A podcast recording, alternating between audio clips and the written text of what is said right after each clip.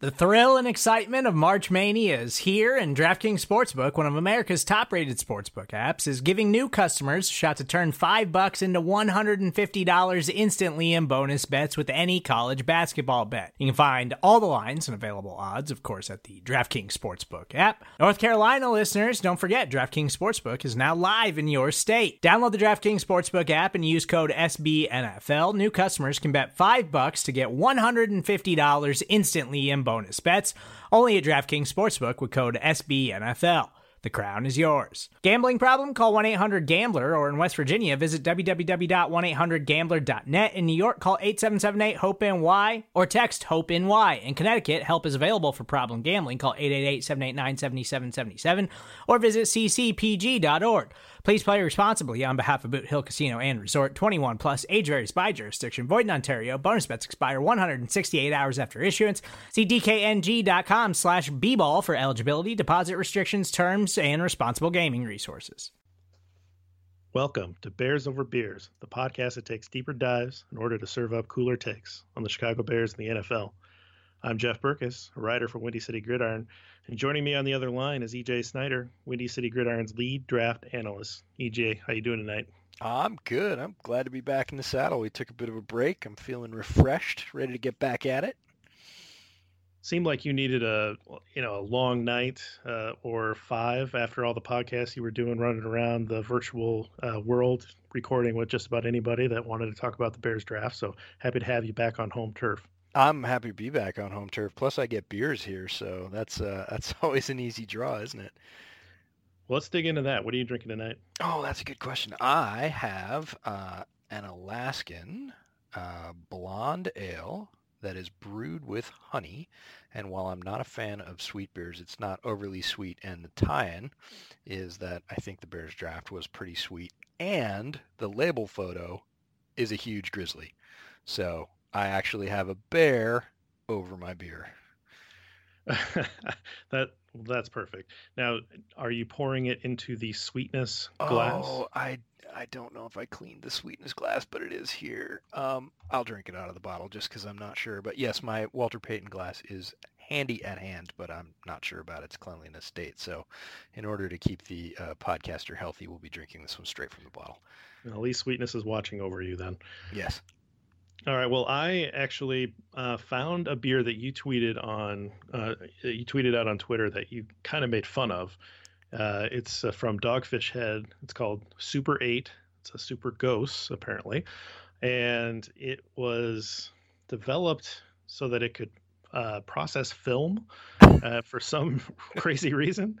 Um, so I don't know. I've had I've had some stuff from Dogfish Head before. They're kind of eclectic beers, but um, usually some pretty good stuff. So they don't talk about the the photo processing at all on the on the can or on the on the six pack at all. But uh, this they just say it's an ale made with red sea salt, prickly pear, mango, boysenberry, blackberry, raspberry, elderberry, and kiwi juices, and toasted quinoa. I just can't even keep up with that, man. That yeah, list of ingredients uh, again, my head made it halfway through before I went, yeah, but I want a beer. I, well, I will try just about any stout, and I'm kind of on board with just about any sour as well. So if the listener wants to recommend one of those types of beers, I will try it on the air. Um, I won't try IPAs unless I lose a bet. That's that, that's where I'm drawing the line. Fair enough. Uh, but let's let's open these up and see what they're like. All right. I've actually had mine before because I bought six of them, and this is probably the fifth one. Um, so I know it's pretty good. Plus, Alaskans offerings in general are are pretty much to my liking. So this one lines up nicely. We actually get Alaskan in, in Iowa, so um, but I can't say I've actually had anything from there because surprisingly they don't have a lot of darker beers. At least they have, they don't bring them all the way over here. Um, yeah, you probably find them during the winter season. Um, there's several. Um, but even you might try the amber. Um, I like Alaskan amber a lot, and um, yeah, that, just generally I find their offerings to be real, real solid. I've found very few beers from there that I was like, mm, nope. But I'm with you on the gose thing. I actually I like a good sour beer now and again, so I've got some gose recommendations I can give you off air, and we'll get you we'll get you going on some sour beers.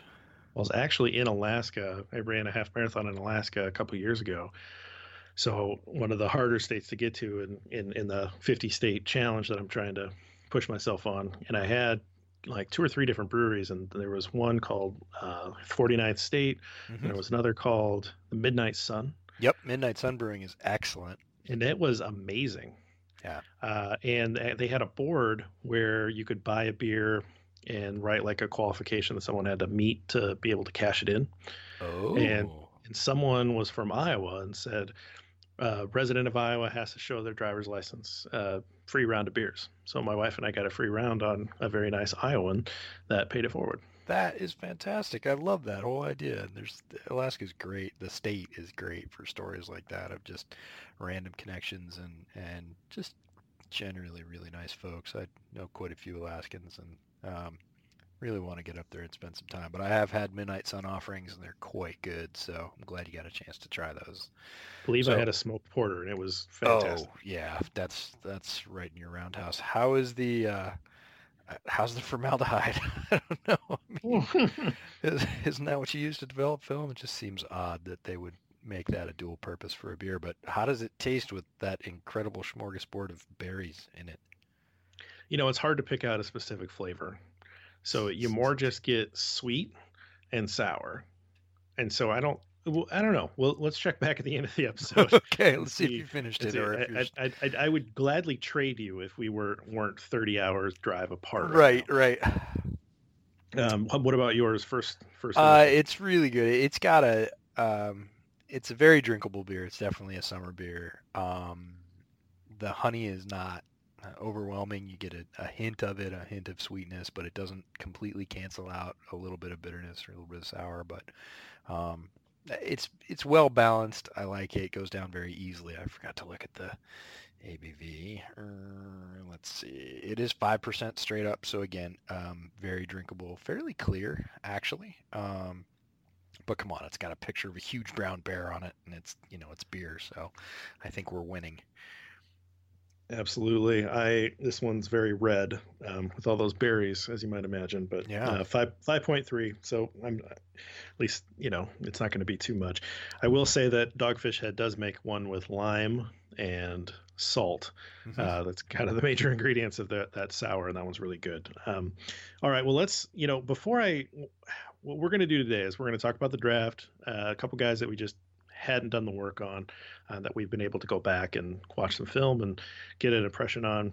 And then your favorite, we're going to talk about some of the undrafted free agents that stick out.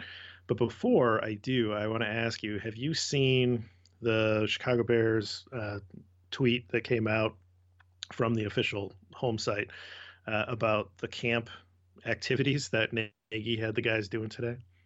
Uh, today? No, I have not yet so there's there's this montage of them playing games. They're playing dodgeball. Oh, they're trying yeah. to knock knock cones off of uh, uh, uh, you know blocking bags. They're uh, the coaches are running wind sprints. Oof. They're uh, they, and so they're but it's all like in a you know small teams and competition. Sure.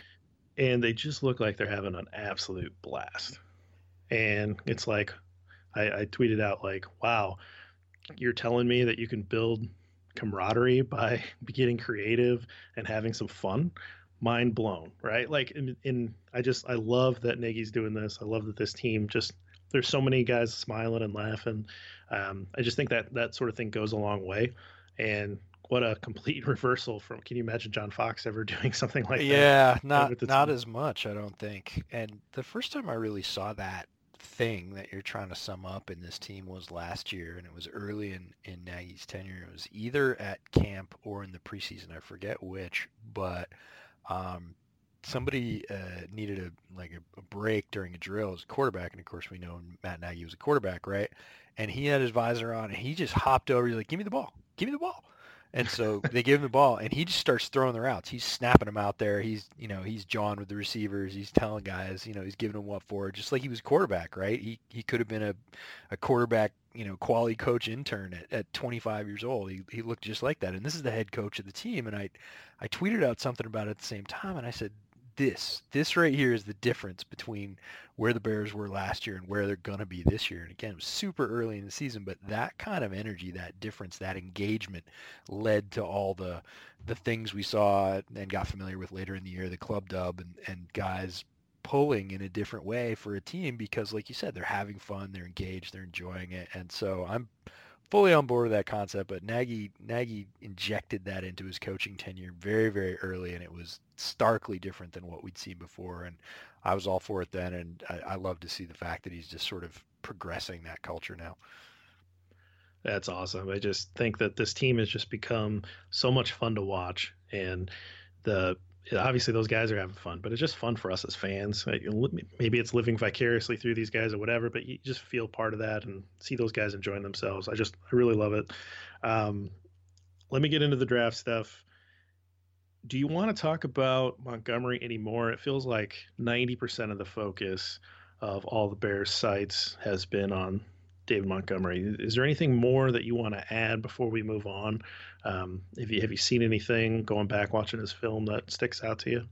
Um, I guess I went back. I had a first impression of Montgomery. We we didn't watch him for the backs that we talked about, Bears over Beers, because we really thought he was going to be gone. Quite frankly, he was either the second or third rated running back on just about every board.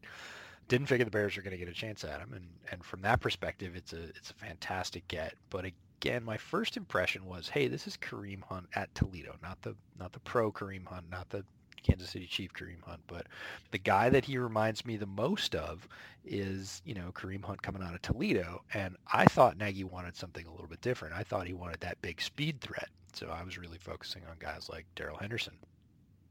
But the more I go back and look, the more I see that this is their inside zone guy. He's got great skills there. He um, led the nation in forced missed tackles last year by a large margin. He's got burst. He's got power. Um, he doesn't have long speed, but that isn't that important. And the thing that I think is probably the most important or the thing that's got me the most excited about David Montgomery is the fact that he can use that ability to force missed tackles behind the Bears line. And maybe the first time he's going to have to do that is at the second level with a linebacker, whereas at Iowa State, right. he did not have a great line and he was running for his life and he was almost always trying to make that you know that missed tackle happen two or three yards behind the line of scrimmage. If his first move is two or three yards past the line of scrimmage, we're going to see some big runs out of Montgomery because he's got a, a really nice, well-rounded skill set, and I I just fail to see any way that he's not highly productive behind the Bears line. So pretty excited about it. Certainly wasn't my first choice. Um, but he fits very well with what we now see that Nagy and Pace want to do in between the tackles and that inside zone role. And he's gonna he's gonna create some highlights. He seems like a very hardworking guy. Um, he's definitely gonna fit into the team culture. Led his teammates through all kinds of stuff at Iowa State, and just seems like, yep, when he's there in the third, it's very hard to pass him up when you really figured he was going to go probably right up near the top of the second or certainly by the mid third. And when he's there, you know, where the Bears go get him, it's a value. So solid pick. Um, definitely a lot of focus on him, but I think he's going to deliver. Well, and I, I've made some jokes about it in the past that I was not excited about having conversations with Iowa State Cyclone fans at work uh, because I'm surrounded by them. And I've had a handful so far. I, I, assume that they'll pick up a little bit once the season starts, but in general, people are very excited about uh, him sticking around the Midwest, even if they're not pro fans at all. And so there's certainly going to be a, a contingent of, of, Iowa State fans that that follow him and are really excited for him, regardless of who he played for. But they're very excited they're going to get to watch him on Sundays now and everybody just has super high glowing things about him. There was one individual, and I don't know who he is. I don't know his name. He just saw all my Bears pennants on my in my cube, stopped by and and told me that uh, Montgomery was going to have over 2,000 yards from scrimmage this year, and I, I was like, uh, uh, I mean, that would be great, but let's maybe pump the brakes a little bit on this yeah. guy. There's a lot of there's a lot a lot of people that uh, are going to want some carries and a lot of people that are going to want some targets. So let's let's not put those expectations on the rookie just quite yet. Yeah, that's uh, that's a lot. There's there's a lot of targets to spread around, and Jonathan Wood um, has put up some stuff on targets and target estimations that have been really good on Twitter. And if anybody's getting that many targets, I would almost say that it's a failure of Nagy's offense to spread it around. Um, is he capable of getting 2,000 yards from scrimmage? I, I think he absolutely is. Again, behind the Bears line, he's going to be really productive.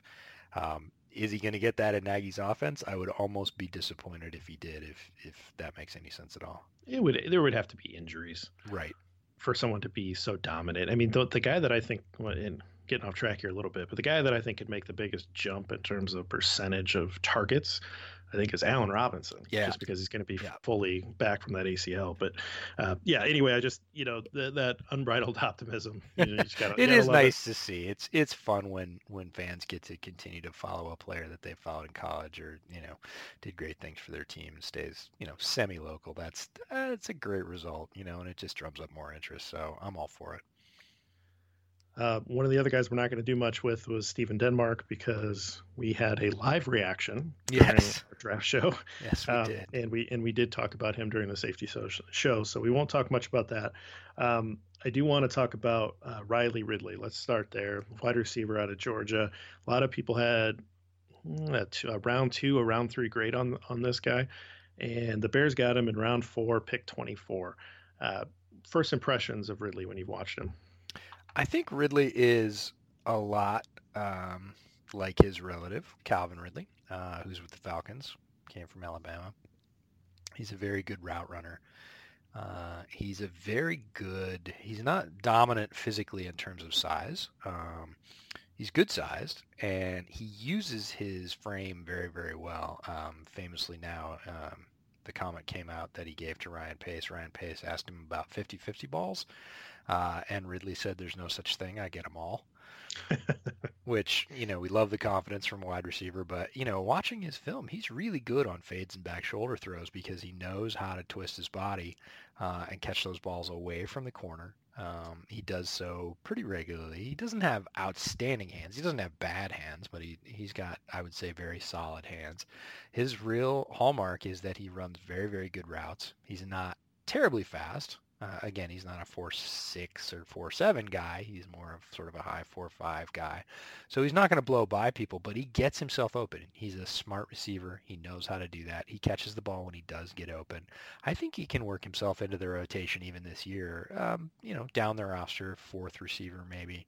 Again, if there was an injury, I could see him being maybe a third wide receiver. But in his in his first year, I could see him coming in, getting some targets, and really making plays on the underneath um, hook come back, uh, square cross, and then occasionally down in the red zone, being the third or fourth option, he's going to get himself open towards the edges. And I think Mitch is going to start to trust him pretty quickly because, again, he's almost always open because of his route running skill, and he seems to complete the catch pretty well, especially around the end zone. So that could make him a popular figure pretty quickly. You know, when you're building a wide receiver corps, it's, it's pretty common throughout the league to have guys with different s- skill sets, right? Yep. So you'll you'll get a big long guy, you know, he can go down the field, or you get a guy can work the underneath, you know, just different strengths and trying to build that. Is there anybody already on the team that he you know is is redundant with or is this a is this a unique skill set amongst the wide receiver corps that's a great question. In terms of totality, uh, I don't know that he's exactly like anybody else, but in terms of competition, I think he and Javon Wims, uh, even though Wims is a little bit bigger, both came from Georgia, overlap a little bit. Uh, he's not as fast um, as some of the smaller wide receivers. He's not as big or sort of that dominant alpha that Robinson is on the outside. Um, and I really do think Anthony Miller brings a a different dynamism, uh, more physicality, um, and will yeah. probably work himself if we see a sort of return to that form he had in the preseason, where he just and camp especially where he was showing out against veterans almost every day. I really I think Miller becomes the number two on this team pretty quickly, and I don't think Ridley's any threat to that. So I'd say in terms of like straight overlap with guys that are you know established on the roster, um, well somewhat established on the roster, he probably matches up most closely with Wims, although Wims is a little bit bigger. Okay. Well, that's interesting. I, am curious to see what that pecking order is going to be. once once uh, camp starts, and you know the fourth round draft pick has a pretty good chance of making the roster. Uh, it, something would have to go terribly wrong for that to not happen, and so it'd be interesting to see how he can get on the field and where where those targets are going to come from and what the formations are that Nagy's going to get him on the field with. I, and I think I, the bigger deal with Ridley too is that it's not necessarily a pick for this year. It was really a pick for what's going to happen down the road if they need to release somebody for contract. You know, they decide you know, they could decide that Robinson's not worth it. They could get out from under Robinson in a year or two um, without a ton of lost money. Um, I think it really is a pick for 2020. It wasn't a need pick. Obviously, they have a decent wide receiver corps or above decent wide receiver corps. This is really about a sort of luxury pick for 2020 down the road to set the roster and say, hey, we got a guy in the fourth round. He's going to be, you know, salary controlled um, for three, maybe four years, and he's going to fit in in that possibly fourth, possibly third wide receiver spot and, you know, give us real value. So it was a value pick and I'm all for it because of that. Yeah, 100%. I'm going to go on the record and say that we are not going to be cutting Allen Robinson. I, I'd be heartbroken as much as I wanted him once he uh, tore his knee up. I was already uh, angling for him to come to the Bears. So I get what you're saying. I think Gabriel's probably a more likely candidate for that, but I, I don't want him to leave, leave either. But yeah. um, I certainly can see that opening, but those skill sets don't necessarily overlap. But well, I think it's a really interesting pick. I, I certainly am very excited to see what he looks like in camp, and um, I think he brings a very interesting, uh, polished route running that only helps Trubisky. So very excited about that. Let's move to the other side of the ball. Duke Shelley, cornerback, K State, Bears picked him up in round six, pick 33. I think we both thought that they would go D back at some point, a little later maybe than we thought they would. Um, didn't know much about this guy when it happened. Uh, everything I've seen about him is pretty encouraging, though. What have you seen? Uh, yeah, I put up a thread on Shelley a couple days after the draft because again, I hadn't seen him before the draft. I'd watched some K-State footage, but not not focusing on him. I was actually looking at a defensive tackle, Daniel Wise, so, and Shelley got hurt, so he wasn't in some of those games. Uh, he had a toe injury. Um, but it's a classic sort of a road warrior scout pick where you go to a conference that's known for offense, not necessarily for defense, and you pick up a guy who was playing really, really well before the injury. He's a little bit undersized. He played exclusively at outside corner um, for K-State. He'll probably move to the slot in the pros, but demonstrated a lot of the skills that I think the Bears are looking for. Um, real physical nature with Shelley, both in tackling and playing the ball, playing the receiver. Really solid, or I would say excellent, what they call click and close. We talked about that, the ability to stop your backward momentum, turn it into forward momentum, and contest the, the pass or the catch and smarts uh, was the other thing I saw when I when I looked at his tape on film. He understands his responsibilities, and he doesn't overcommit. He knows if he's got help deep that he's playing the short zone. He knows if there's not a route in the short, he can kind of freelance in the middle. That's those things are really obvious on tape. Played some mix of man and zone concepts, so that'll make his move into nickel a little bit easier. Nickel's a notoriously hard position for rookies to pick up because now basically the guy you're covering can go anyway. You can't use the sideline as an extra defender, which the outside corner can do. So it's a complicated position and that mental sort of processing or mental strength is a real sort of ace in his pocket as he learns new responsibilities as a nickel. Um, but he's he's designated or he's you know he's shown the capacity on film to know the scheme, play within it, not do too much, and know when he can freelance and, and when he definitely can't. That's going to help him. The physicality will be great because nickels and the Bear system definitely have to come up and tackle against the run. So I think he's got a great shot as long as the toe injury, which I've heard is you know largely healed and shouldn't be a repetitive thing, um, isn't a factor. I think he's got a really good chance to stick on the roster. He's a very skilled player. Yeah, he's. You, I think it was probably your thread that I was educated on, but it certainly excited me. And uh, you know, just based on the size, it makes a lot of sense that he would be in the slot. Is there any any uh, chance that he develops as an outside corner? I think there is, but I'm in the minority there. Um, just in the NFL, the NFL does not like playing guys who are, you know, five eight, five nine on the outside. Now there are definitely guys at that size who can play out there. Um, Jason Verrett, who played for the Chargers, Sure. um, it was one. He just played incredibly hard.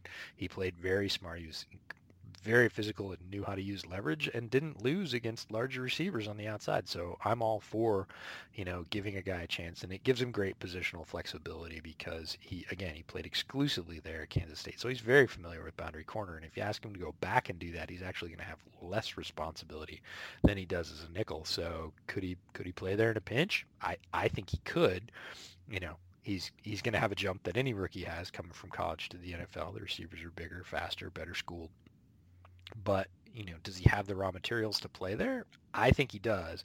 Coaches in the NFL usually aren't so lenient. If you're not um, 5'10 or greater, uh, you're usually not getting a, a chance to start on the outside. Well, I think this is definitely one of those moves for 2020. Uh, certainly not hoping that a six round uh, defensive back is going to take a lot of meaningful snaps on defense, maybe special teams, certainly, but not not on defense. So, you know, so hopefully we stay healthy and we don't have to be pushing anybody into that role. Um, the last the last guy that was picked that we wanted to touch on real quick was Kerrith Whyte, who's the speedster out of Florida Atlantic, and I think you wanted to talk about his special teams potential. Yeah, he had a great special teams career at Florida Atlantic. He had some tremendous kickoffs, uh, kickoff returns, a couple of punt returns.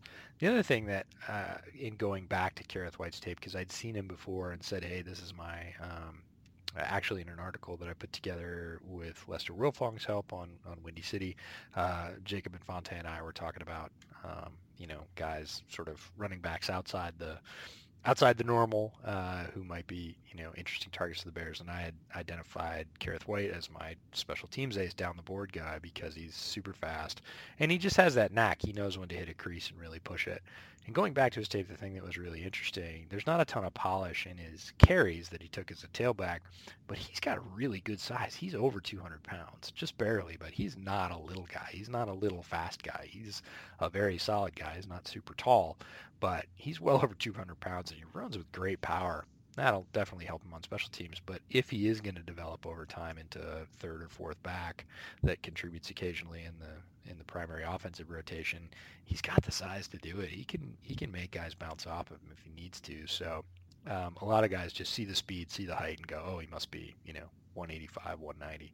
He's not. He's fully over 200 pounds and solidly built. Um, great explosion. So I think, you know, this year it's definitely if he makes the 53, if he's a sleeper to make it there, it's going to be because of that special teams impact. Down the road, maybe he turns into a rotational player, kind of almost the role that um, Cordarrelle Patterson played in New England last year with, um, you know, some gimmick plays, a couple of receiver slots, mm, you know, five shots at carrying the ball a game, something like that. But uh, if he makes the 53 this year, it's because he brings that real pop on kickoff and punt returns. Yeah, it's very exciting. Yeah, I would have. I you know my initial thought was okay, this guy's just a little speedster, but yeah, that's some. I mean, over 200 pounds with that height is is certainly a thick guy, and you've seen that be successful in the NFL before. Those running backs that are shorter, but you know just have legs like tree trunks, mm-hmm. and um, certainly those guys can stick around. So, yeah, very interesting to watch what he can do. All right, here's the favorite portion of the draft. Let's let's open up those other presents. Uh, and let's talk about the undrafted free agents, the UDFAs. I want to start with Emmanuel Hall, wide receiver out of Missouri, guy that had a draft grade by pretty much everybody, and he decided to join a already pretty stacked Bears wide receiver corps. Um, he said right away it was because of uh, Mike Furrey, who's a University of Northern Iowa alum. So I have to just mention that real quick. Um, and Bears wide receiver coach for those um, who aren't on the uh, assistant coaches. Uh, and so he signed right away because of him. And I think that's really cool that Nagy's building a staff that has some rapport with some of these college guys coming out that they're willing to sign on a team where their odds may be a little longer to make the squad, um, but he felt comfortable uh, with that coaching staff and and came on board. So what do you know? What do you know about Hall? Hall's a guy that, you know, his physical profile alone um, had him with a draftable grade, and his production with Drew Lock, his quarterback who got drafted, was what put him on a lot of people's radar. But this is a guy that's you know well over six feet tall. Um, I think he's six two. Uh, legitimate four three speed, and that's you know, four three eight or four three nine, but at that size, guy six two, um, it's it's really impressive. You're going to get a lot of looks there. Now, everybody says, so, you know, why didn't he get drafted? The answer is, I don't know. He had a little bit of uh, trouble with injury, um, an abdominal injury his senior year. Some people, you know, questioned his love of football, but I always take that with a grain of salt because I don't, I don't know the guy. Um, I certainly don't talk to any of his coaches, so I'm never really going to be able to know that. But on film, when he was healthy, his connection with Drew Lock was really good. And the, the thing that stuck out in going back and looking at his film is he's not just a tall guy that runs really fast, because that doesn't make a great receiver. He doesn't have tremendous routes. He has good routes, but the thing that really, really caught my eye was his releases. He has mm. um, a varied release. He's got two or three different releases that he uses pretty regularly. He's really good at them. And most guys like Ridley will use that release to get a step. Well, when Hall gets a step and he runs a 438, it's four steps. So he'll run a release, get what normally would be one step for another receiver, and then use that incredible speed that shows up in pads. It's not just track speed. And all of a sudden he is wide open. He is like three yards wide open, not three feet wide open. So he's definitely got some tools. Uh, he's not a great hands catcher. He's a bit of a body catcher, and he's not a great vertical guy. That means he's not going to go up and get the ball at its highest point all the time or snatch it out of the air with his hands. He's going to catch it against his frame a little bit, but he can do that because again, he's usually wide open and he has easy speed on film, which means when I say a guy's got easy speed, it means he can run by people. He can legitimately just run by people when he gets free. Again, combine that with great releases. He doesn't have to have great hands. So he's got to work on his routes some. He's got to be a little bit more physical in the in the blocking game, but um, a lot of coaches don't care about that, especially for a guy that's a UDFA. It's really interesting that he chose the Bears because – I don't know that he's got a ton of special teams experience. Uh, not like a guy like Kerrith Whyte, who has a you know that was his calling card really in college. And you know, as a as a fifth or sixth wide receiver on a on an NFL roster, you got to have some special special teams experience, unless you're sort of going to crack that top four legitimately. And I don't know that Hall's quite there because the list is pretty stacked in front of him. So interesting that he chose the Bears. Interesting he didn't get drafted, but A tall guy that's really fast with a bunch of skills. Uh, be really fascinating to watch his progress through camp and see how he develops. I don't know that I've ever said this before, but the Bears might have too many talented wide receivers on the roster. Ah, put it in the good problems to have bucket. Wow, unreal. Uh, that's very exciting. Uh, you know, you can't coach speed, so let's let's see what he can do. Um, let's go to a different type of pass catcher. Dax Raymond tight end for Utah State. The Bears signed a couple of tight ends on, the undrafted free agent market, but this guy's the one that I think created the most buzz. And I know we talked about a different Utah State guy, um, but what did you find when you went back and watched Dax Raymond? I liked Raymond. Raymond was on my radar. He's about my mm, probably fifth or sixth tight end that we'd talked about.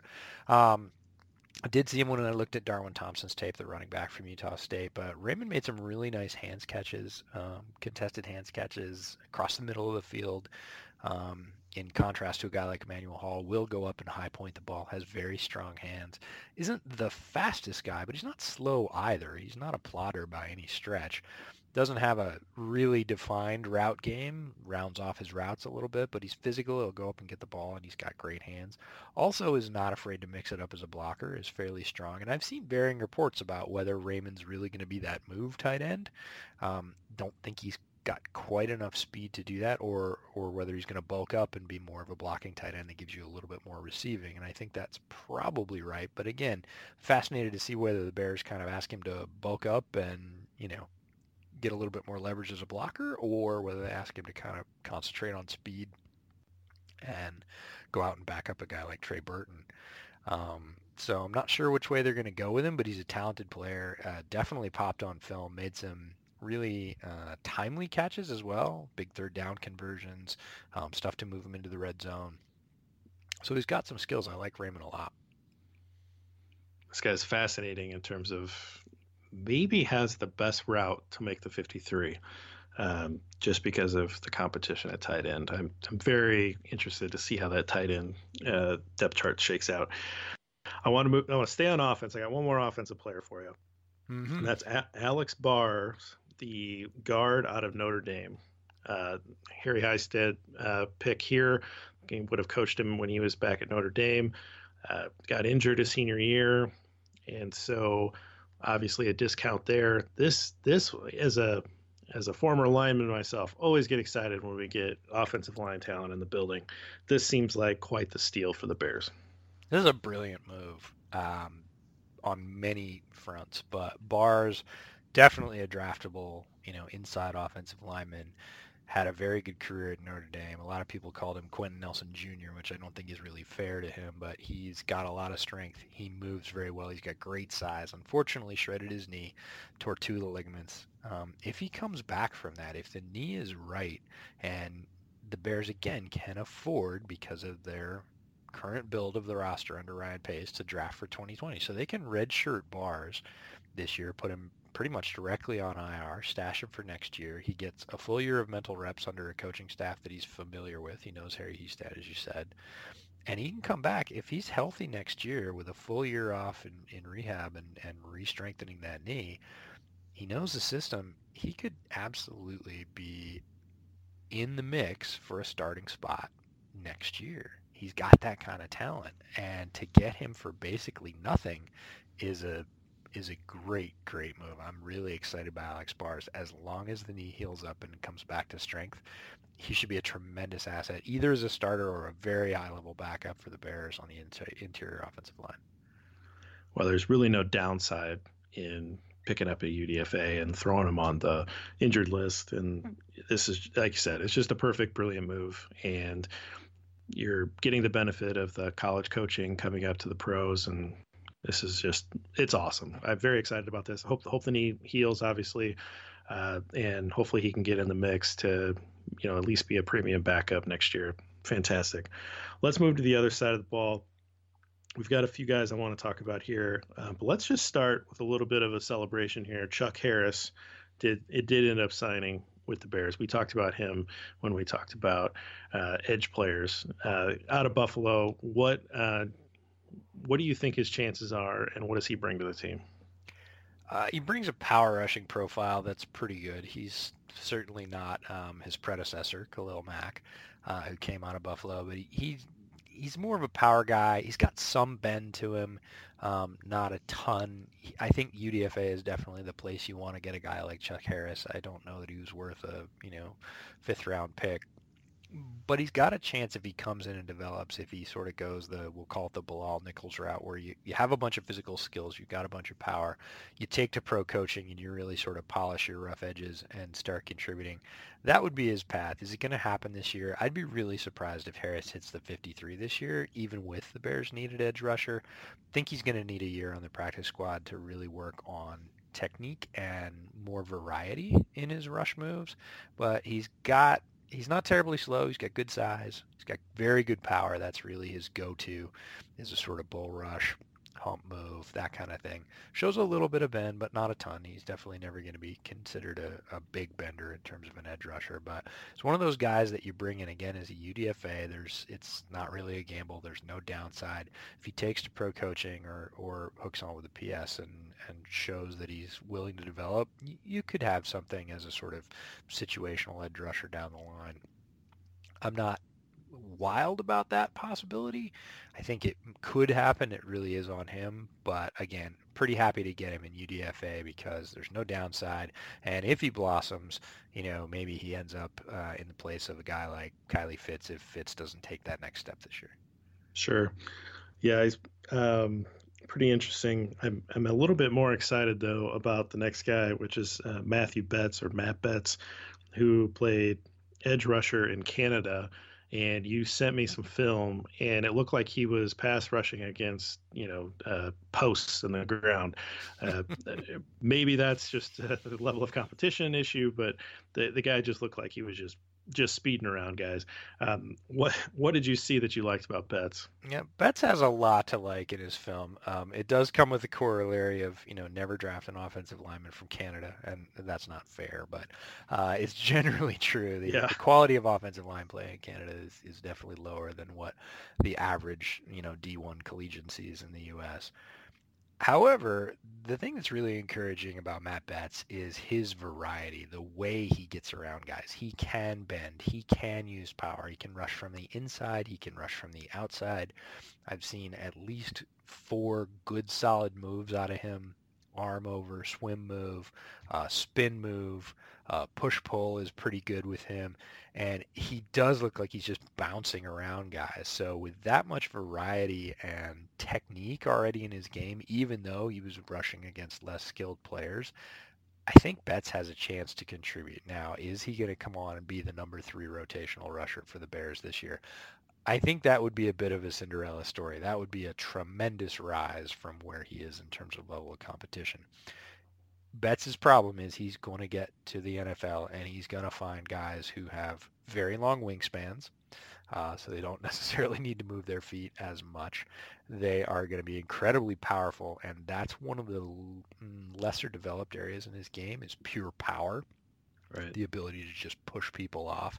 So when he gets engaged, if he does end up, say, you know, they run a counter on the on the line and he's got to come around the inside and he runs into a, a good solid NFL guard who's you know 330 and very very strong. If he runs into Kyle Long in practice for say um, he's probably not going anywhere if he gets hooked up with a guy like Long who's very strong in the hands and is just going to control him. So he's going to have to add some power to his game but he's got enough variety and physically he's very quick he has plenty of flexibility. He's got tools. It's how fast can he adjust to the level of competition um, and scheme. Scheme's a little bit different. Um, but again, defensive line is very much about athleticism, and he's got tons of that. So I'm really encouraged that he chose um, to sign. He was the third overall pick in the CFL draft, so he could have stayed home and had you know, uh, I hate to say fame and fortune, but more fame and fortune certainly. he chose the much more uncertain route of the NFL because he knows it's the top league. He said as much, and he says no. He's absolutely committed to the Bears and making it here, even if that means going on the practice squad because it's the top tier, and he would rather be known as a player in the top tier than as a as a big fish in the second league. So. Um, I like his attitude. Uh, some of his film from the Senior Bowl um, or sorry, I think it was East West Shrine. Um, he was down there at the All Star game. It looked pretty good against some of that competition. Again, not uh, not necessarily Senior Bowl competition, not top competition, but I think he's got a chance, and I'm excited again to see how he develops, see how he fits, because the Bears do have you know a spot there in the roster where he could wedge himself in. You're making me want to go to training camp this year, EJ. Oh, I am going to training camp. Are you coming? Well, it depends on the day, but I think we're going to have to make it happen. I think we're going to have to make it happen. I almost went last remote. year, and this year I've decided I'm just I'm doing it. I already started talking to my boss last week. I said, "Look, I'm going to need a few days off here and here, and I'm I'm going to do it." So I think we should do it together and and have fans come out and do a meetup and and just make the most of it. I think it's going to be awesome. Yeah, that sounds like a good time. Um, we did a, a nice little segue there because you talked about the CFL. We've got a player on the roster that played in the CFL, right? Jameer Thurman. That's right. I'd forgotten about Thurman, and I saw him when I was looking at the roster for rookie minicamp. And Jameer Thurman, even though he was signed last season, um, didn't accrue uh, enough service, uh, according to NFL PA terms to be classified as anything other than a rookie. So he is still classified as a rookie, hence was eligible for rookie minicamp and was there. And I think Thurman, we talked about inside linebackers, our very first Bears Over Beers podcast, and Thurman is a guy that could be a really solid special teamer and inside backer backup. He's got great speed.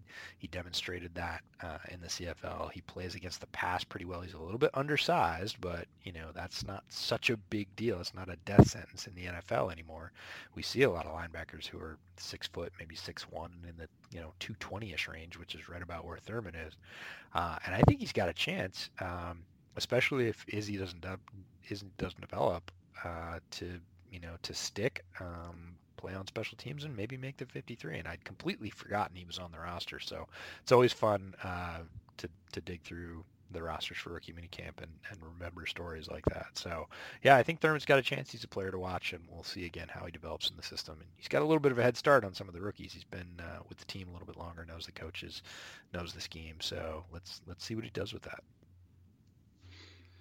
Well, like we said, there's there's definitely some potential there with that inside linebacker with maybe some turnover. So it'll be interesting to see if he can step up and step into that role. So um, I've got one more guy on my list. Uh, believe that he's a potential five technique. Uh, Jalen Dalton. What do you want to say about him? Yeah, this is a guy they signed as a UDFA. Uh, I didn't know anything about him. Hadn't watched really any of the North Carolina defense this year. It's, he's out of UNC. Uh, they just haven't listed as defensive lineman, but based on his physical profile, I'd say he's definitely in the running for the five tech. He's 6'6", 300. This is a massive dude. Big guy. And what caught my eye in looking back at some of his films and highlights is him catching guys on an angle like 30 yards down the field and pushing them out of bounds. There's not many guys that size that can run like that. So what I really started thinking as I watched his highlights is this is what Bilal Nichols' tape looked like when he was at Delaware. Um, you have a very strong guy who's a little rough around the edges with technique, and the amazing thing about Nichols is how fast he progressed last year, how quickly he rounded off those rough edges to really come in and contribute. But I'm not going to say that Dalton's going to follow that curve, but physically, here's a guy that's really strong, really fast, and if you're talking about a block of clay on the defensive line, you've got one. Yeah, that's exciting. I I like that. Uh, Pace just seems to find these diamonds everywhere, uh, and so it's even if they don't develop, you know, it, it's it's just nice that you're you're pulling guys in with big potential.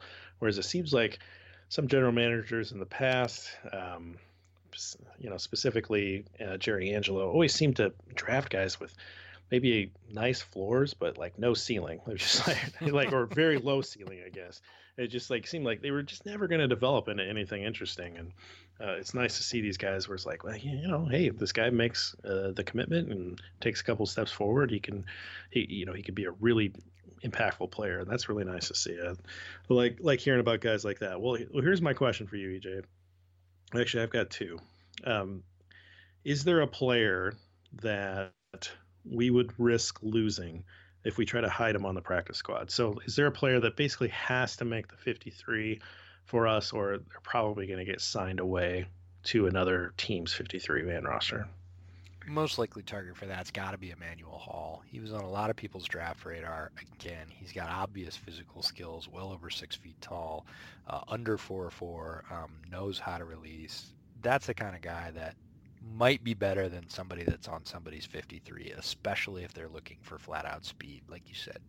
Can't coach speed. So I think if somebody's going to get poached, um, again, that designation that they have to take him to the active roster right away basically dissuades most teams. And again, every team had a shot, or multiple shots, I should say, to draft Emmanuel Hall and chose not to. So there's a chance that he might not get picked up. But of all the guys in UDFA, he's probably the one that would get snapped up first. Now, the flip side is who do you think is most likely to make the 53 out of all, all these, if, if, any? But who do you think is the most likely? Uh, you know, if if we make that time frame 2020, I would say Alex Bars. I, would say he has the most direct. That's cheating. Most direct shot. It's totally cheating.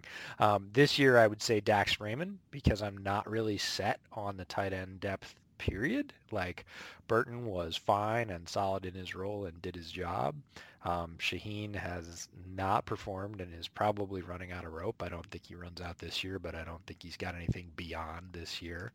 Um, ben Braunecker is a, a, physical marvel who's a special teams ace, plays, uh, I think, all four phases of special teams. and uh, But is he going to contribute um, really anything in the in the inline offense. I don't know that he is. So Raymond's got a very interesting spot if he can, you know, if they can pick a path for him and he takes it, um, he could sneak on um, fairly easily. And, you know, if not, uh, my longer shot would be Matt Betts if he really, you know, if he manages to, to start finding success.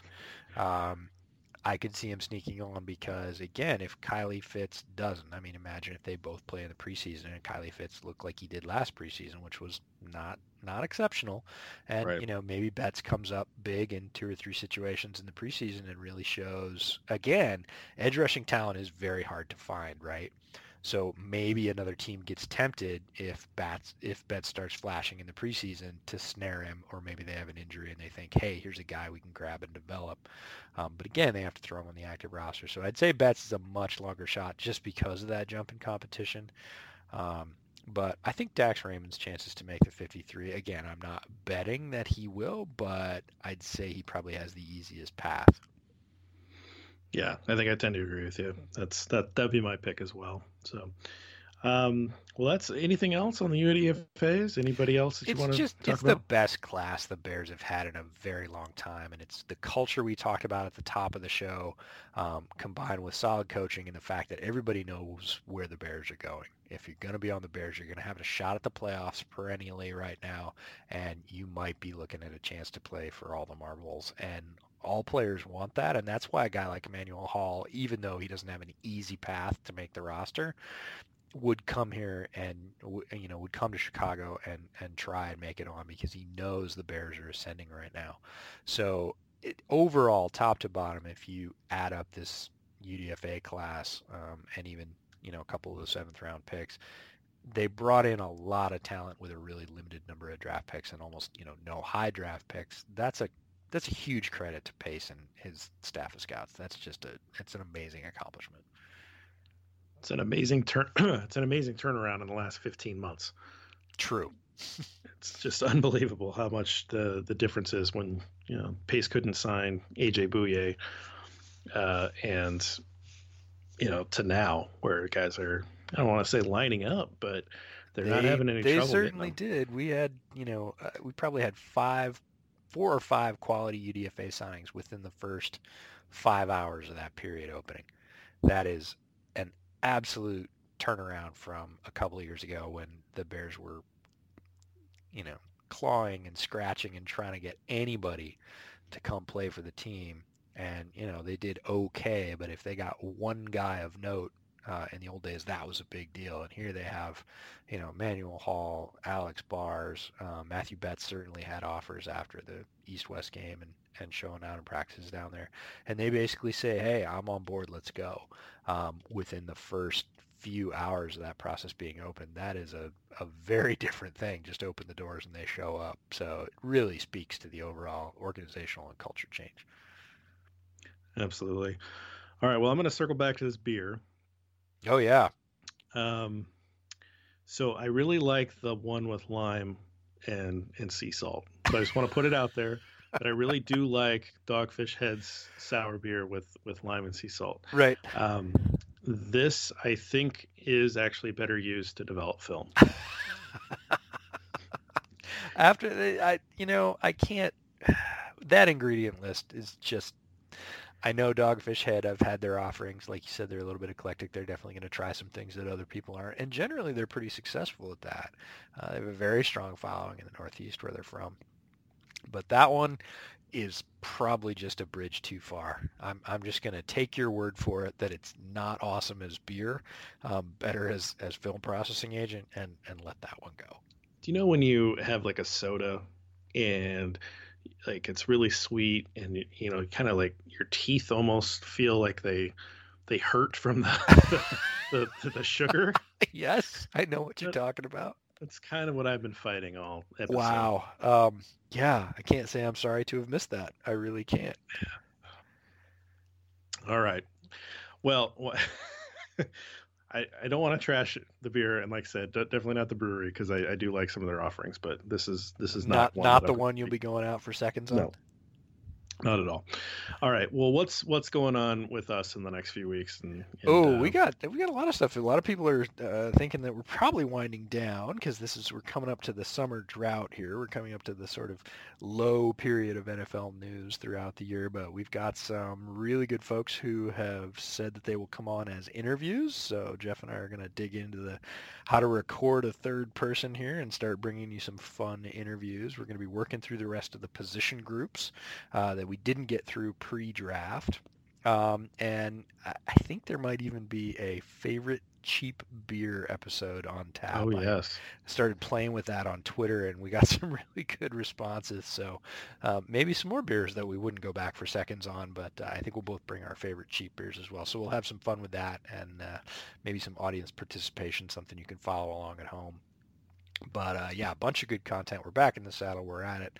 Uh, we'll be putting out one of these probably every couple of weeks, even through the dead part of the season. And um, can always follow Jeff on Twitter at gridironborn. I am at the draftsman FB, and of course the pod has its very own Twitter handle at Bears Over Beers, so not hard to remember. Uh, be a bunch of stuff coming up on Windy City Gridiron. You're just going to have to watch the site for that. Um, but uh, that's all I've got. Do you have anything else? Well, I can now talk about it freely since oh yes, spilled the, the, lid is off. I was part of the team that put together the top 100 Chicago Bears players of all time, and that list is going to start getting put out here in the next week or two. So Sam Householder and I were uh, spearheading that, and uh, Jacob and uh, Optimus Prime, Eric, uh, and of course our historian Jack, and of course Lester uh, made a group of six that put together uh, the top 100 players put a lot of time and thought and effort into it. And so i'm sure that there will be a lot of conversation and a lot of people upset that certain players didn't make it or some players are too high or too low or whatever. But just know that all six of us had those same conversations with each other as we were yelling at each other through email on why certain people were certain putting a certain quarterback as high as they were. Let's just put it that way. Ah. Um, so there will be some very interesting tales to tell. So we'll try to get Sam on and and and and probably Jack or maybe some others to to come in and talk about their views on that as we roll through that list as well. Very cool. Very cool. So a full summer on Bears Over Beers. We're going to have all kinds of fun stuff for you. Um, take some chances here. See if we can't switch it up because we don't, uh, we aren't driven by game content so much in the summer. That gives us a little bit more freedom. But until then, thanks for listening. Thanks for commenting. And as always, bear down.